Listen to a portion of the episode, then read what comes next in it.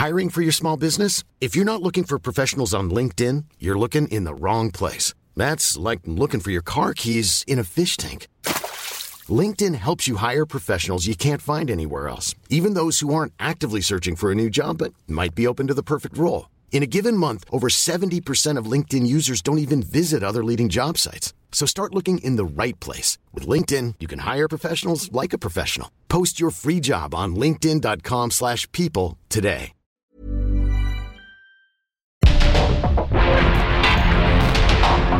Porque el mundo actual no se entendería sin la economía, las finanzas y los negocios. Acompaña a Mario Maldonado, el columnista de negocios más joven y objetivo del periodismo financiero en su programa. Bitácora de negocios. ¿Qué tal? ¿Cómo están? Muy buenos días. Bienvenidos a Bitácora de negocios. Yo soy Mario Maldonado. Qué gusto me da saludarlos a todos y a todas ustedes por haber eh, este miércoles, este miércoles 10 de enero del 2024 Estamos transmitiendo en vivo aquí en la cabina del Heraldo Radio. Gracias por acompañarnos desde las 6 que arrancamos la barra informativa de esta estación del 98.5 de FM aquí en la capital del país y en el resto de la República Mexicana. Nos escuchamos también en Guadalajara. Un saludo a La Perla Tapatía, a Jalisco. Nos escuchan por la 100.3 de FM, a Monterrey. Allá nos escuchamos por la 99.7 y en el resto de la República Mexicana, en Acapulco, en el Istmo, La Laguna, Oaxaca, Tampico, Tlaxcala, Puebla, Tuxtla Gutiérrez, Tepic, Chilpancingo, Yucatán y en cualquier parte del mundo en, en la radio por internet, en cualquiera de las plataformas de radio por internet o en la página del heraldo de México.com.mx está el streaming, el video de la cabina del Heraldo Radio. Así que muchas gracias a todos y a todos y también a quienes escuchan el podcast de Bitácora de Negocios a cualquier hora del día, en cualquier momento. Muchísimas, muchísimas gracias de verdad por sus comentarios, por acompañarnos y por madrugar, quienes sí madrugan con nosotros. Eh, de verdad lo, lo agradecemos y les mandamos siempre un saludo, un abrazo y arrancando siempre las mañanas y el año eh, aunque ya estamos a 10 de enero, pero bueno, vamos a entrarle ahora sí a los temas, a la información, antes un poquito de música, como todas las mañanas, estamos escuchando a Madonna, se llama American Life esta canción. Vamos a estar escuchando canciones esta semana, o hemos estado escuchando canciones de artistas que van a presentarse en México este 2024, y es el caso de la reina del pop que va a presentarse el 24 de abril en el Palacio de los Deportes, aquí en la Ciudad de México. Madonna en el Palacio de los Deportes. Pero si llena el Estadio Azteca, ¿no? ¿O no? ¿O ya no? El Foro Sol por lo menos sí, ¿no? Pero bueno. Ah, bueno, si el Azteca lo van a regresar arreglando. Pero bueno, el Foro Sol también. Uy, bueno, ahí sí no sabía que van a estar arreglando el Foro Sol por esos por esas fechas. Pero bueno, pues eh, como sea, siempre eh, creo que es garantía eh, ir a ver o a escuchar a Madonna o ustedes tendrán su, mejor opinión. Pero bueno, vamos a escuchar hoy esta y otras canciones de Madonna. Porque esta, pues como que, oye, Madonna, no entramos en, en el verdadero mood eh, de la reina del pop. Eh, del, pero bueno, es de las más actuales, ciertamente. Esta es de su noveno álbum de estudio que se lanzó. ah, no, no, pues es del 2003. ¿Qué pasó, Chucho? Tampoco. No es de las más actuales. Bueno, en fin, Madonna, Madonna, vamos a escuchar a la reina del pop este miércoles y vamos a entrarle a los temas importantes, a la información, vaya que hay mucho de qué hablar. Además de lo que sucedió ayer en Ecuador, esta crisis carcelaria de seguridad, de narcotráfico, que llegó a niveles insospechados. Y mire que es preocupante para México porque el narcotráfico mexicano, los cárteles de la droga, están presentes en Ecuador como en muchas partes del mundo y de Latinoamérica en particular. Y lo que sucedió es una pues un mal augurio para la estabilidad de la región latinoamericana, para gobiernos de países latinoamericanos cercanos a México, hermanos de México, eh, y, que, y que, bueno, pues lanzan, imagínense esa señal donde llegan los criminales a un programa de televisión en vivo con armas largas eh, encañonando a los conductores, a los periodistas y, y, pidiéndoles que envíen mensajes al presidente de Ecuador. En fin, no, un, desastre terrible de gobernabilidad y de inseguridad, de crisis completamente. Se, se, activó ya un estado de alerta allá en, en el Ecuador, en Ecuador para pues eh, tratar de solucionar esta crisis, este conflicto armado interno eh, que bueno, pues qué cosa, ¿eh? qué cosa lo que sucedió. Eh, vamos a, estar pendientes y a tener la información sobre todo también repercusiones en, lo económico y lo financiero. Y vamos a hablar con Roberto Aguilar en unos minutos sobre eh, los mercados financieros, lo más importante que sucede en las bolsas, la bolsa de Japón en máximos de 34 años por la depreciación del yen, mercados a la espera de la inflación de Estados Unidos, el clima extremo y la desinformación, los principales riesgos globales, advierte el World Economic Forum. Y la inflación de diciembre refuerza la apuesta de inicio de baja de tasas de Banco de México en marzo. Vamos a entrar en esos temas, vamos a hablar con Ramón de la Rosa de Actimber sobre la inflación precisamente, cómo se arrolla el año completo 2023 y diciembre, que está en 4.66, está altita la inflación, la verdad es que eh, las verduras, el precio de algunos productos básicos están al alza. Y vamos a ver si efectivamente, como vamos a hablar con Roberto Aguilar, eh, pues se refuerza esta apuesta de inicio de, baja de tasas hacia marzo.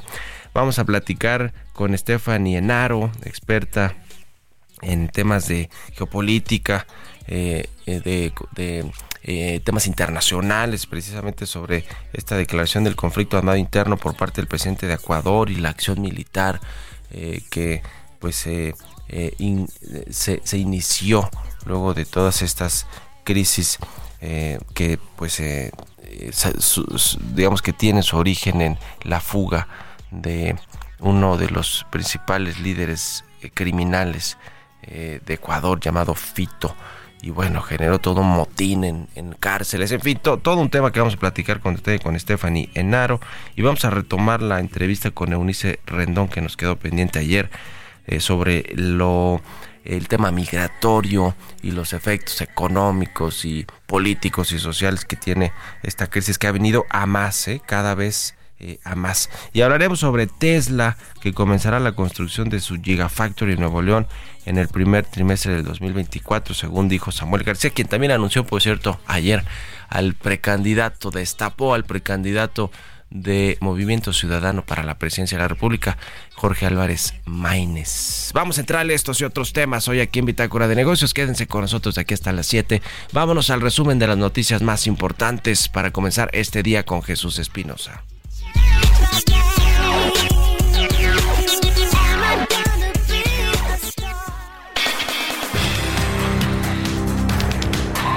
Luego de que las autoridades confirmaran la fuga de Fito de la cárcel regional Guayas en Guayaquil, Ecuador, el criminal más peligroso de ese país, el presidente ecuatoriano Daniel Novoa firmó el decreto ejecutivo declarando conflicto armado interno. A través de ex, el mandatario dijo que identificó a los grupos del crimen organizado transnacional como organizaciones terroristas.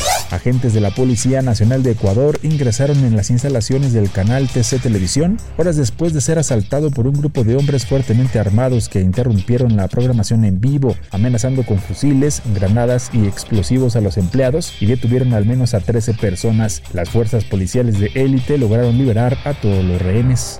En México, Alicia Bárcena, secretaria de Relaciones Exteriores, aseguró que desde la Cancillería están atentos a la ola de violencia que se ha desatado en Ecuador por agresiones del crimen organizado y que ha causado un estado de excepción de 60 días que comenzó el lunes. Puso a disposición de los mexicanos en Ecuador los números telefónicos para recibir asistencia. El presidente Andrés Manuel López Obrador dijo que el rechazo del Congreso de la Ciudad de México para ratificar a Ernestina Godoy como titular de la Fiscalía General de Justicia Capitalina fue una venganza por parte de los legisladores del PAN. ¿Saben qué? Fue una venganza.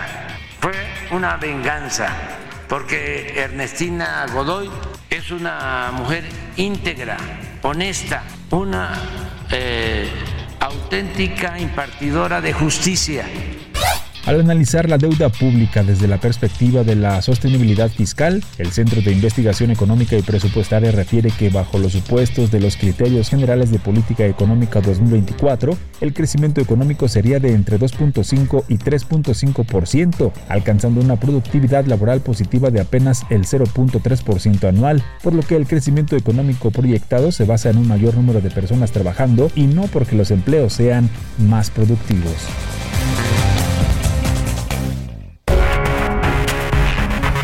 Editorial.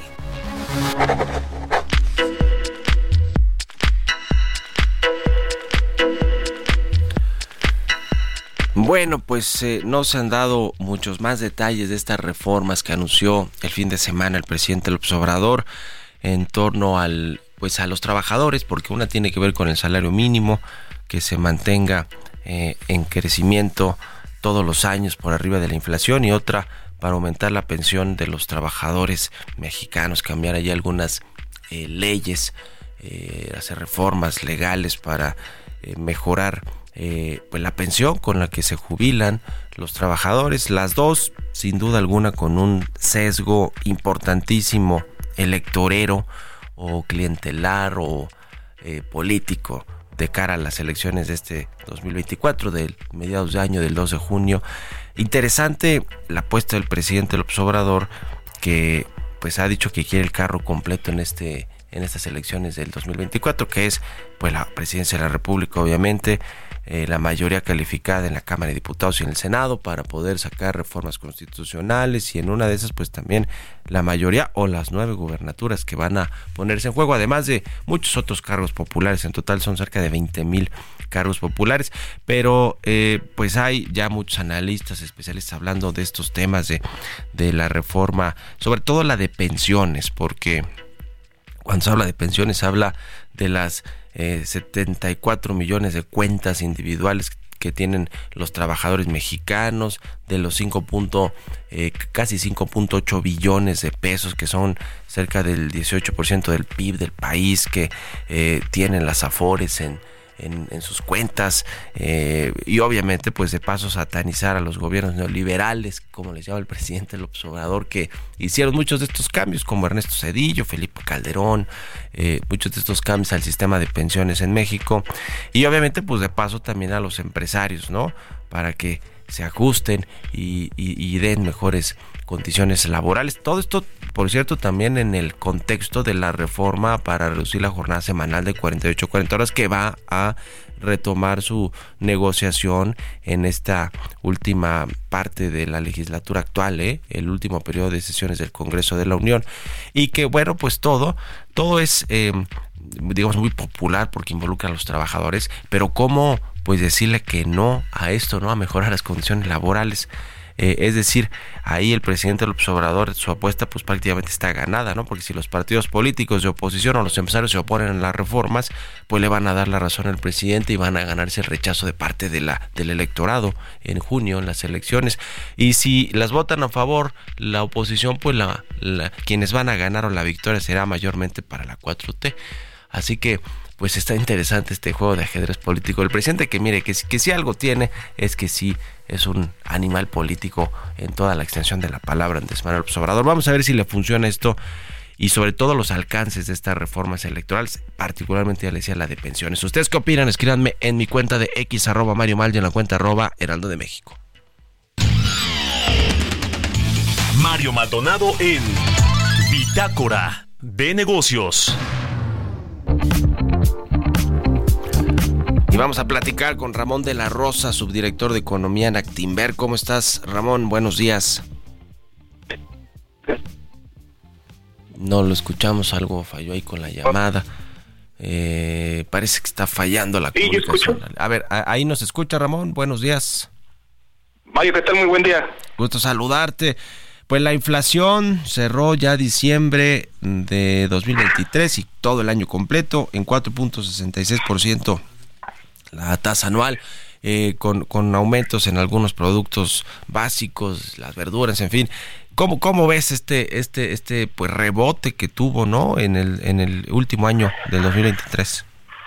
Sí, eh, 4.66 cerró ya finalmente el año, eh, por abajo de casi el 7.80, 7.90 que tuvimos a finales del año pasado, ¿no? Entonces, a lo largo del 2023 tuvimos reducciones eh, en esta tasa de inflación. Si me permites, antes de como de ver eh, este rebote que vimos en tasa anual, creo que fue muy importante el dato de la segunda quincena, porque de diciembre, porque sorprendió el mercado al alza, ¿no? En general se esperaba una inflación del 0.29 y fue del 0.48. Entonces uno se preguntará, pues, ¿qué subió? Y efectivamente, como bien dices, fueron precios de algunos productos que se utilizan mucho a finales de temporada del año, como es el jitomate que creció 46% o la cebolla 26%.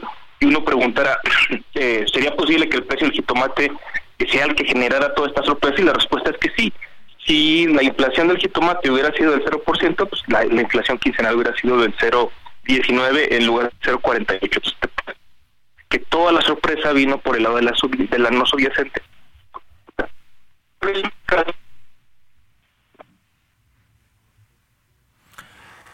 Se cortó la llamada, hay problemas con la línea telefónica.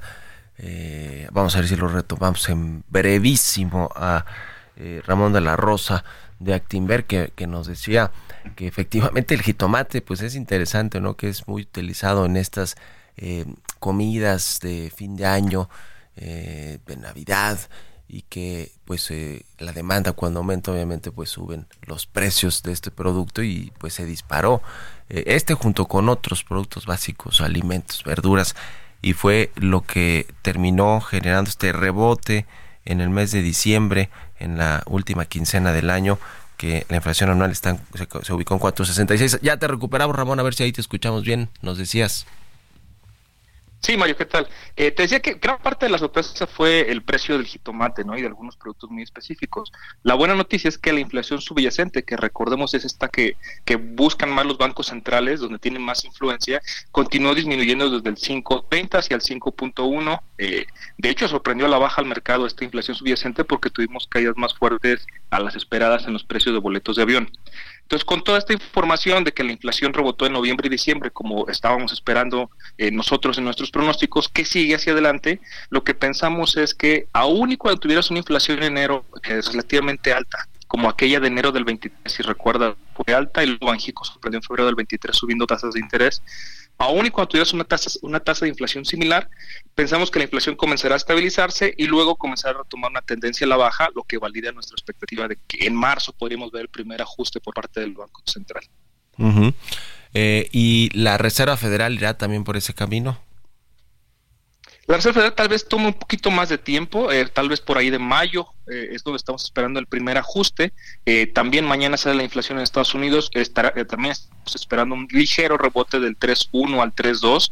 en las, últimos las últimas semanas, primeras semanas del 24, el mercado laboral ha sorprendido al alza, ha estado más fuerte de lo que se tenía esperado y eso parece que algunos miembros de la Fed están dando un mensaje de que no es tan urgente para ellos recortar eh, por lo cual estamos viendo el recorte hacia mayo, ¿no? El primer ajuste. Muy bien, pues muchas gracias como siempre Ramón de la Rosa, subdirector de Colombiana Actimber. Gracias y buenos días.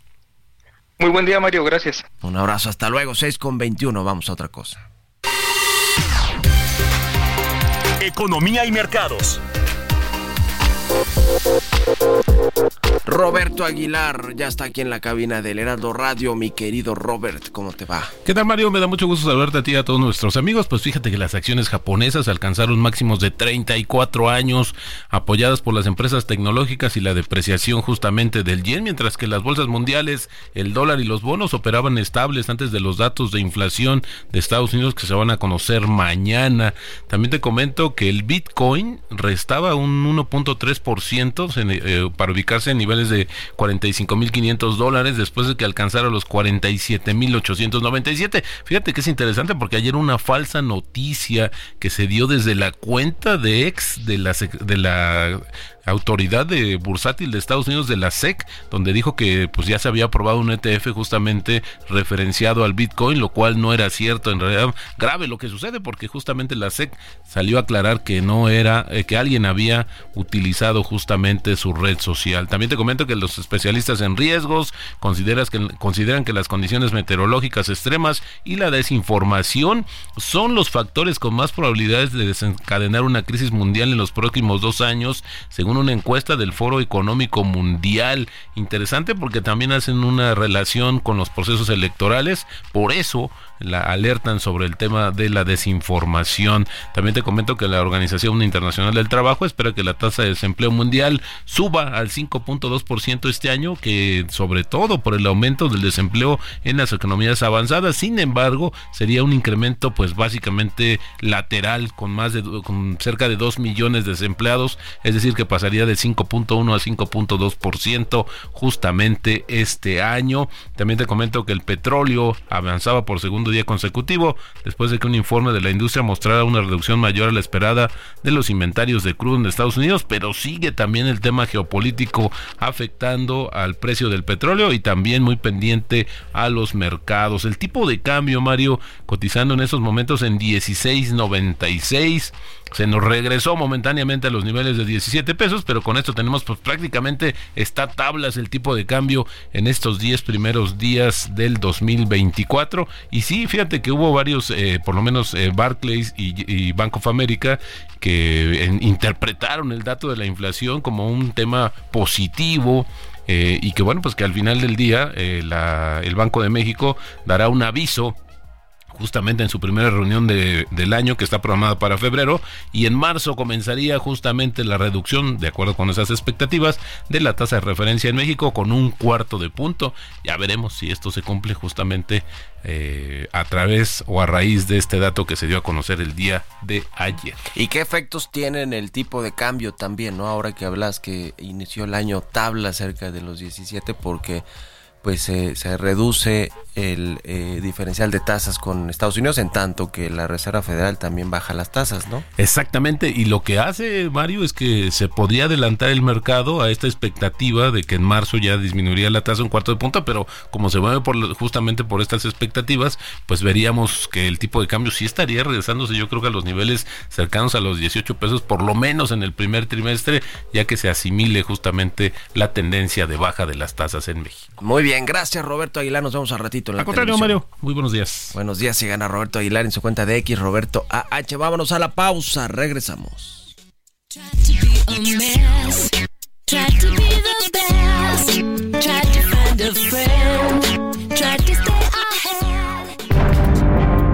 En un momento continuamos con la información más relevante del mundo financiero en Bitácora de Negocios con Mario Maldonado. Regresamos.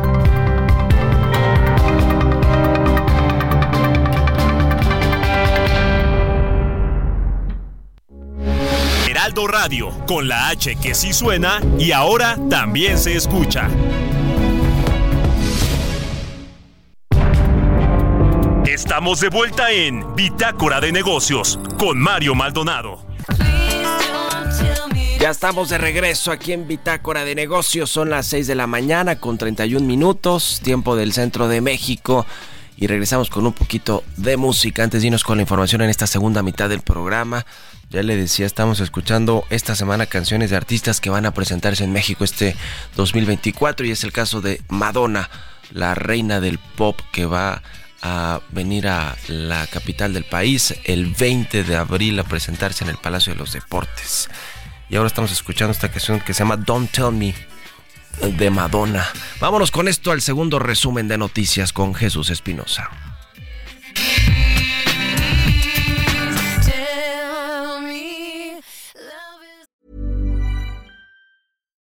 Why don't more infant formula companies use organic, grass fed whole milk instead of skim? Why don't more infant formula companies use the latest breast milk science? Why don't more infant formula companies run their own clinical trials? Why don't more infant formula companies use more of the proteins found in breast milk? Why don't more infant formula companies have their own factories instead of outsourcing their manufacturing? We wondered the same thing. So we made ByHeart, a better formula for formula. Learn more at byheart.com.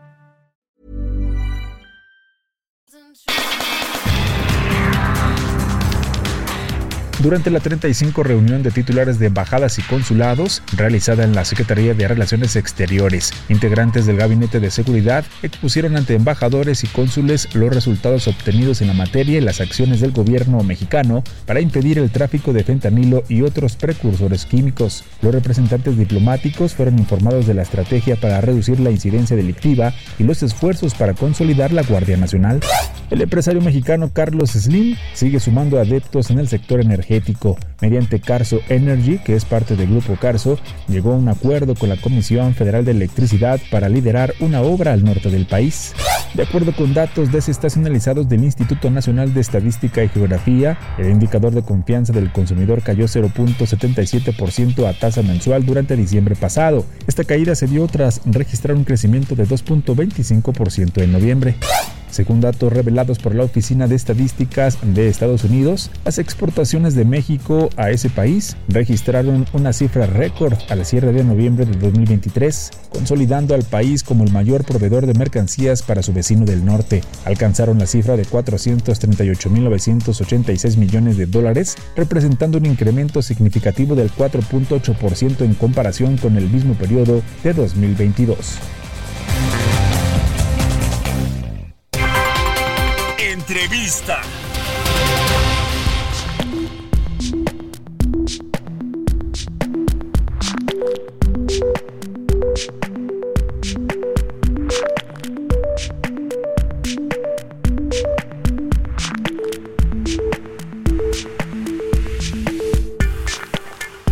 Bien, ya le decía, vamos a retomar el tema que platicamos ayer un poquito sobre la migración, este fenómeno que ha generado crisis en, muchos países y bueno, pues México no se diga, por supuesto que no es la excepción, al revés, tiene cada vez una crisis pues eh, eh, que está por todos lados, una crisis social, humanitaria, eh, política y económica. Todos estos efectos eh, pues ha desatado una migración desordenada y una pues falta de una política integral también México, Estados Unidos, los países centroamericanos para pues buscarle la manera de mejorar sobre todo las condiciones también en las que pues están los migrantes que tienen legítimo derecho también de, de migrar, de salir de sus países y buscar una mejor vida.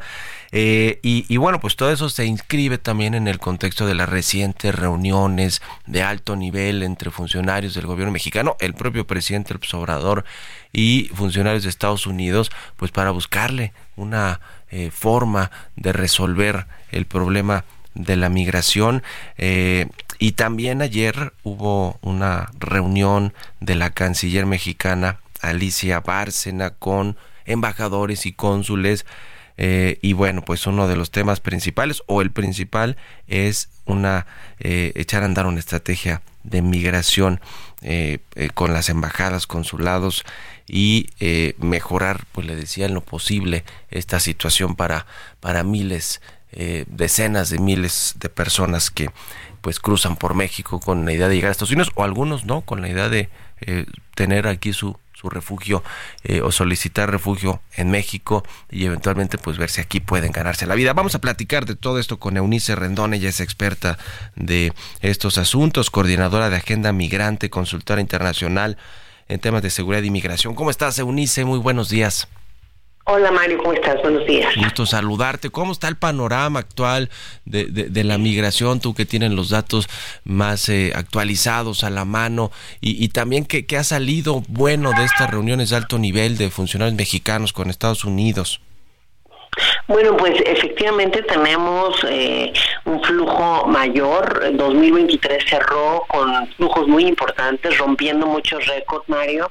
Sobre todo, bueno, si vemos las cifras, México, y lo mencionaba la canciller en esta reunión también de embajadores, eh, cerró con más de 140 mil solicitudes de refugio el año, algo que nunca antes habíamos visto. Apenas hace 5 o 6 años México tenía 5 mil solicitudes de refugio. Entonces, realmente sí hay un aumento proporcional muy importante eh, en esta figura humanitaria. Mucho tiene que ver las políticas estadounidenses a partir de la llegada de Trump y, en los años subsecuentes, pues se ha ido aumentando las solicitudes de refugio en México justamente por políticas de control, etcétera. Pues la gente, eh, algunos deciden mejor solicitar esta figura en México y otros también, hay que decirlo, la solicitan para tener una forma de tránsito eh, por el país porque les piden para darles la visa de tránsito humanitario tener una primera cita o al menos tenerla ya agendada eh, con la Comisión Mexicana para el Refugio y esa es la razón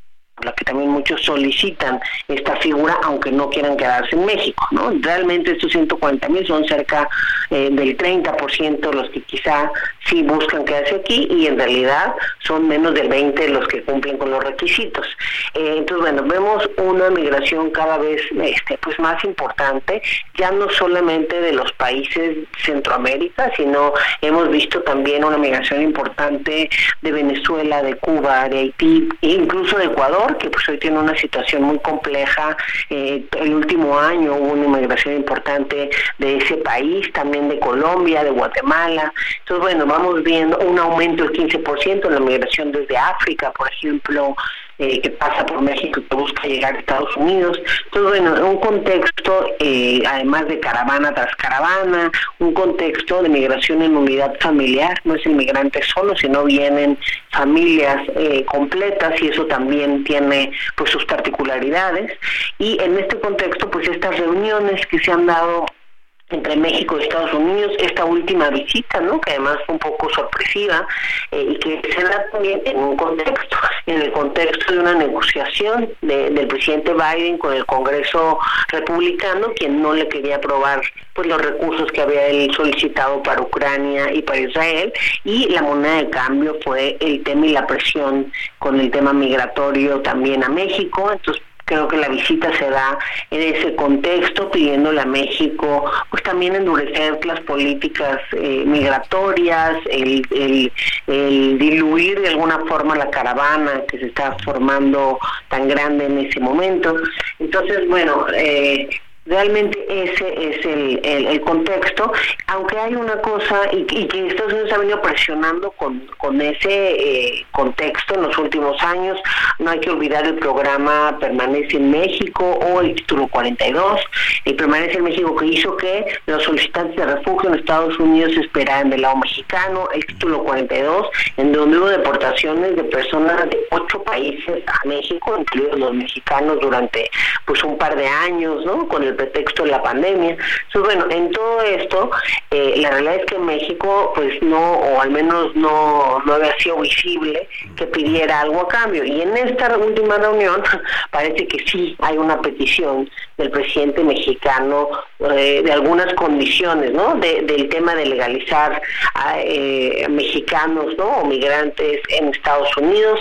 la otra petición de ponerle ya recursos específicos al tema de las causas y bueno, la otra es más política con el tema de Cuba y Venezuela, pero bueno, ya hay ciertas peticiones eh, y no me parece muy mal que México ponga condiciones, al contrario, lo que había faltado más bien de poner estas condiciones al aceptar eh, pues ayudar en esas políticas que además también hay que decirlo Mario pues fueron políticas inhumanas que el 80% de los migrantes del programa Permanece en México sufrieron algún tipo de delito según datos de Human Rights Watch. Entonces bueno realmente este no han sido políticas muy funcionales y finalmente Mario es muy importante algo que México insistió pero que no eh, siempre lo acuerdan pero no vemos muy bien ahí perdimos ahí contacto, comunicación con Eunice Rendón, pero nos estaba hablando de pues de, todo lo que sufren, todos los efectos que tiene políticos, económicos, sociales, eh, humanitarios, la crisis migratoria, los flujos que están llegando a México, pero eh, también con acento en el maltrato que sufren los migrantes que vienen de Centro, Sudamérica y el Caribe, eh, que cruzan México y que pues todo esto se inscribe también en el eh, caso de estos 32 migrantes secuestrados y luego liberados por el crimen organizado en Tamaulipas, que además se suma a lo que sucedió en marzo del el año pasado, si no me equivoco, fue este incendio en un centro de migrantes de Ciudad Juárez donde murieron de 40 personas, una tragedia auténticamente. Y, y, esto de Tamaulipas, pues habla de lo que nos decía este reporte de Human Rights Watch, de el trato, el maltrato que se les da a los migrantes y pues la inseguridad a la que están sometidos los migrantes en el país. Eunice, ya te recuperamos y yo hablaba de los temas, eh, el más reciente de los del secuestro de 32 migrantes en, Tamaulipas, el secuestro y luego la posterior liberación. Eh, pues todo eso además le, pone más presión al gobierno mexicano eh, con respecto a lo que sucede con, el, con la crisis migratoria, ¿no? Sí, sin duda eh, son temas importantes. Este tema del secuestro, pues puso ahora sí que luz en un tema que venía sucediendo de forma recurrente, quizá no con 32 personas en un autobús como se dio, pero sí con otro tipo de modus operandi, este, iban secuestrando y extorsionando a las personas. Algunos de ellos les piden eh, pues que depositen en forma de remesa si tienen la red de apoyo en Estados Unidos o si la tienen en México, también les dan cuentas con nombres y apellidos. Yo ponía ahí algunos nombres, apellidos y cuentas que han que ha sido casos que hemos llevado nosotros este de forma cercana con los familiares. En fin, entonces hay un riesgo, hay una deshumanización también eh, con los migrantes porque eh, no hay que olvidar que no es el pollero de antes, sino ahora son los cárteles eh, del crimen organizado quienes llevan este, este ilícito porque han visto una oportunidad importante en él y eso también recrudece de cierta forma eh, la forma o, la manera de tratar a, las personas eh, migrantes. Ellos sufren también de mucha extorsión en todo el camino entre buenos y malos, ¿no? Sí. Este, pues realmente sí es, es, es, es, un camino complejo. Además, el tema de los peligros naturales, ¿no? El paso por el Darién, por ejemplo, es uno de los más peligrosos para las y los migrantes que han tenido que utilizarlo en los últimos años. Entonces, todo esto eh, creo que hace que, eh, pues también en la relación bilateral, lo decíamos, y es algo que México ha dicho mucho, pues se amplíen las vías legales de la migración. Y creo que es el tema que más se tiene que trabajar, el que está más pendiente y en el que a veces Estados Unidos pues no, no pareciera ponerle tantas ganas y creo que es importante, igual México. Es decir, que hagamos un modelo de integración que sea seguro, que sea ordenado, que sea humano y que sea productivo. Yo creo que esa es la verdadera vía de integración y que puede, pues ahora sí que alivianar un poco esta, esta crisis. Hay una necesidad de mano de obra en el sector privado en México y en Estados Unidos, pero es importante, pues ahora sí que hacer un plan para esa incorporación laboral, hay que trabajar con los bancos porque muchas veces no quieren abrir cuentas a los migrantes, hay que trabajar con las empresas, hay que trabajar con el SAT, en fin, con diferentes instancias. Nosotros tenemos un grupo de trabajo con todas estas instancias eh, desde Agenda Migrante. Y bueno, ahí hemos ido pues diseñando este modelo, también está la Cancillería con esta área de movilidad, eso también es importante. Creo que la llegada de Alicia Bárcenas también ha metido eh, un cambio, ha imprimido y se ve ese cambio desde la Cancillería, ah, puso una Dirección General de Movilidad Humana y bueno, eh, hay justo a partir de su llegada es que ahora sí hay una petición también a Estados Unidos de algo a cambio, ¿no? De, lo que nos piden y también pues eh, algunas reuniones interesantes como la que se dio en su momento en Tapachula eh, con los mandatarios de otros países. Aquí lo importante, Mario, creo que es el seguimiento de esas reuniones y acuerdos, ¿no? Que sepamos realmente esos grupos de trabajo, cómo se van a dar, cuáles son ya los compromisos ulteriores, porque finalmente sabemos cosas muy genéricas. Ya, y de pronóstico reservado también lo que suceda si regresa Donald Trump a la Casa Blanca en noviembre en las elecciones. Ya lo estaremos viendo y platicando. Eh, querida Eunice Rendón, muchas gracias, como siempre, y muy buenos días. Muchas gracias a ti, hasta luego. Un abrazo, que estés muy bien. 6 con 46 minutos, vamos con las historias empresariales. Historias empresariales. Oiga, y le decía de Tesla que eh, va a arrancar, pues supuestamente, la construcción de su Gigafactory en, en Nuevo León en el primer trimestre de este año, según lo anunció el gobernador de Nuevo León, Samuel García. Nos platica del tema Giovanna Torres. Samuel García, gobernador de Nuevo León, detalló que las obras que corren a cargo de la entidad comenzaron en diciembre del año pasado y se verán reflejadas a partir de este mes, mientras que las actividades de la fábrica de vehículos eléctricos Tesla dará inicio una vez culmine su línea de producción. Señaló que entre las acciones que la entidad federativa ha implementado para cumplir con los requerimientos de Tesla se encuentran la construcción de accesos, avenidas y rampas. Se espera que la inversión de la firma de Elon Musk por la construcción de la planta ascienda a 10 mil millones de dólares. Para la primera fase se prevén 4.500 millones de dólares, además de que algunos posibles proveedores de la compañía también llegarían al Estado. El mandatario estatal descartó que la construcción de la planta de Tesla en la entidad se vaya a ver afectada por temas electorales, ya que la firma estadounidense no se guía por estos temas. El 2 de junio de este año se llevará a cabo las elecciones presidenciales de México. En Nuevo León se disputarán 51 presidencias municipales, entre ellas la de Santa Catarina, diputaciones y regidurías. Para Bitácora de Negocios, Giovanna Torres.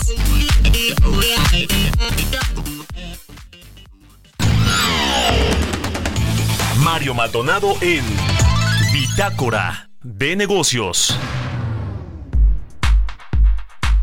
Y bien, le platicaba sobre esta crisis de violencia, de inseguridad en Ecuador, eh, que pues se eh, se, se, desató ayer por la tarde y bueno, pues tuvo mucha, eh, mucho reflector en las redes sociales por los videos de hombres armados llegando a estudios de televisión, por motines en las cárceles, eh, por la llegada o la irrupción en universidades, el mensaje del presidente ecuatoriano Daniel Novoa y la declaración del conflicto armado interno. Vamos a platicar con Stephanie Enaro, ella es experta en temas eh, de geopolítica internacionales, conferencista. Eh, ¿Cómo estás, Stephanie? Muy buenos días. Hola, ¿qué tal, Mario? Muy buenos días. Preocupada por lo que está pasando en Ecuador porque resuena con la realidad de México y es uno de los riesgos geopolíticos que tenemos que tener presentes para este año, porque los conflictos se pueden esparcir, Mario, no solo en Medio Oriente, sino también en América Latina y eso nos importa a todos. ¿A, qué se refiere? A ver, danos un poquito de contexto breve, Stephanie, de, de, esta crisis y a qué se refiere con el estado de emergencia que decretó el presidente de, de Ecuador en medio de este conflicto armado interno. Mira, Ecuador ha vivido unos tres días de terror. El día domingo eh, hubo una fuga de una, de una cárcel, se fugan varios reos, pero el principal es el Fito, que es el líder de los choneros, una de las bandas criminales. Eso fue de domingo a lunes. Después, de lunes a martes, eh, hubo secuestros de policías, hubo atentados terroristas y también hubo varios coches que encontraron incendiados en la provincia de Esmeralda, en Guayaquil y en Quito. Y eso fue lo que hizo que estuvieran en un estado de excepción. Y después, cuando un grupo terrorista eh, se, se allana en las instalaciones de un canal de televisión en Guayaquil y también toma la universidad de Guayaquil, pues ahí ya es cuando se declara un conflicto armado interno, que es lo mismo que decir que hay una guerra interna. Pues vaya que es un eh, uno de los eh, riesgos geopolíticos que se suman al panorama internacional. Eh, México, aquí, ¿cómo ves el tema más allá de los mexicanos que radican en, Ecuador o que estaban de vacaciones o de tránsito, en fin, eh, más allá de eso, en términos pues de, de relaciones diplomáticas, bilaterales y también hablando de los cárteles mexicanos que tienen presencia en Ecuador, ¿cómo, se inscribe dentro de toda esta crisis? ¿Cuál es el rol, el papel que tendrá México directo? Indirecto de, lo que sucede allá en Ecuador? Bueno, es un rol indirecto porque pues tiene que ver con el narcotráfico y sí, los cárteles de la droga que mandan en este momento son los mexicanos como alguna vez lo hicieron los colombianos. Aquí lo que hay que ver es que esto está pasando porque Ecuador está cerca de Perú y Colombia, que son los mayores productores de cocaína en el mundo y pues la violencia está atada a eso. Yo te puedo decir que en el 2019 decomisaron 71 toneladas de cocaína y que en el último año ya fueron cerca de 120.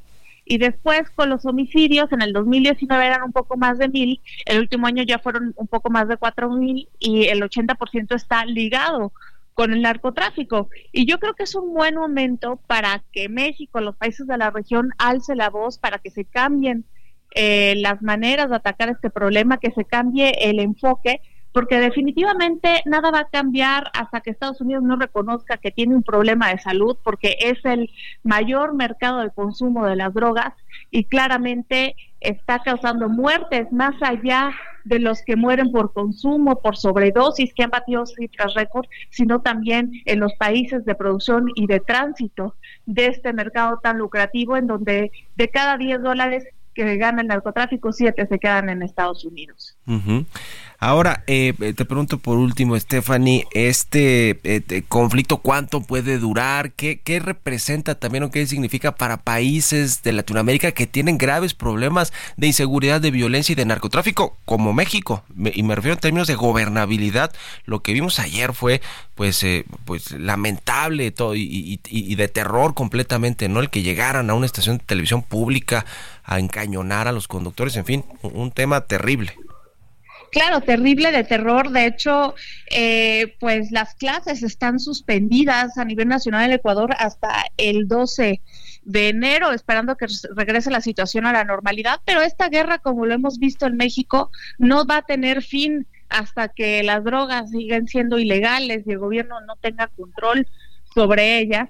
Y por eso es importante eh, notar, Mario, que llevamos décadas hablando de lo mismo y que es necesario eh, cambiar de enfoque y que también hay que ver todo lo que pasa con la economía de las drogas, porque es un mercado sumamente lucrativo y aquí en México ya es el quinto empleador, entonces realmente lo que pasa en Ecuador no nos es ajeno, yo creo que esa línea ya la rebasamos desde hace mucho pues qué, qué triste, qué lamentable y bueno, seguiremos muy pendientes de, cómo se desenvuelva eh, o desarrolle eh, en las próximas horas y días este conflicto armado interno en Ecuador y, esta declaración de emergencia por parte de su presidente Daniel Novoa. Muchas gracias Stephanie, como siempre, por haber eh, ayudado, ayudarnos a entender todo este conflicto y muy buenos días.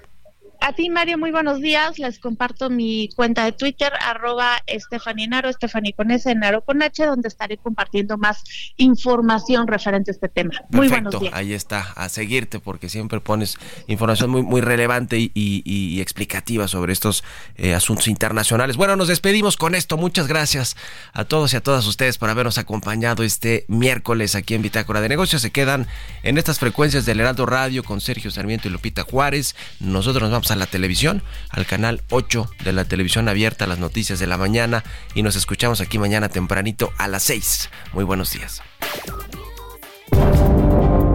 Esto fue Bitácora de Negocios con Mario Maldonado.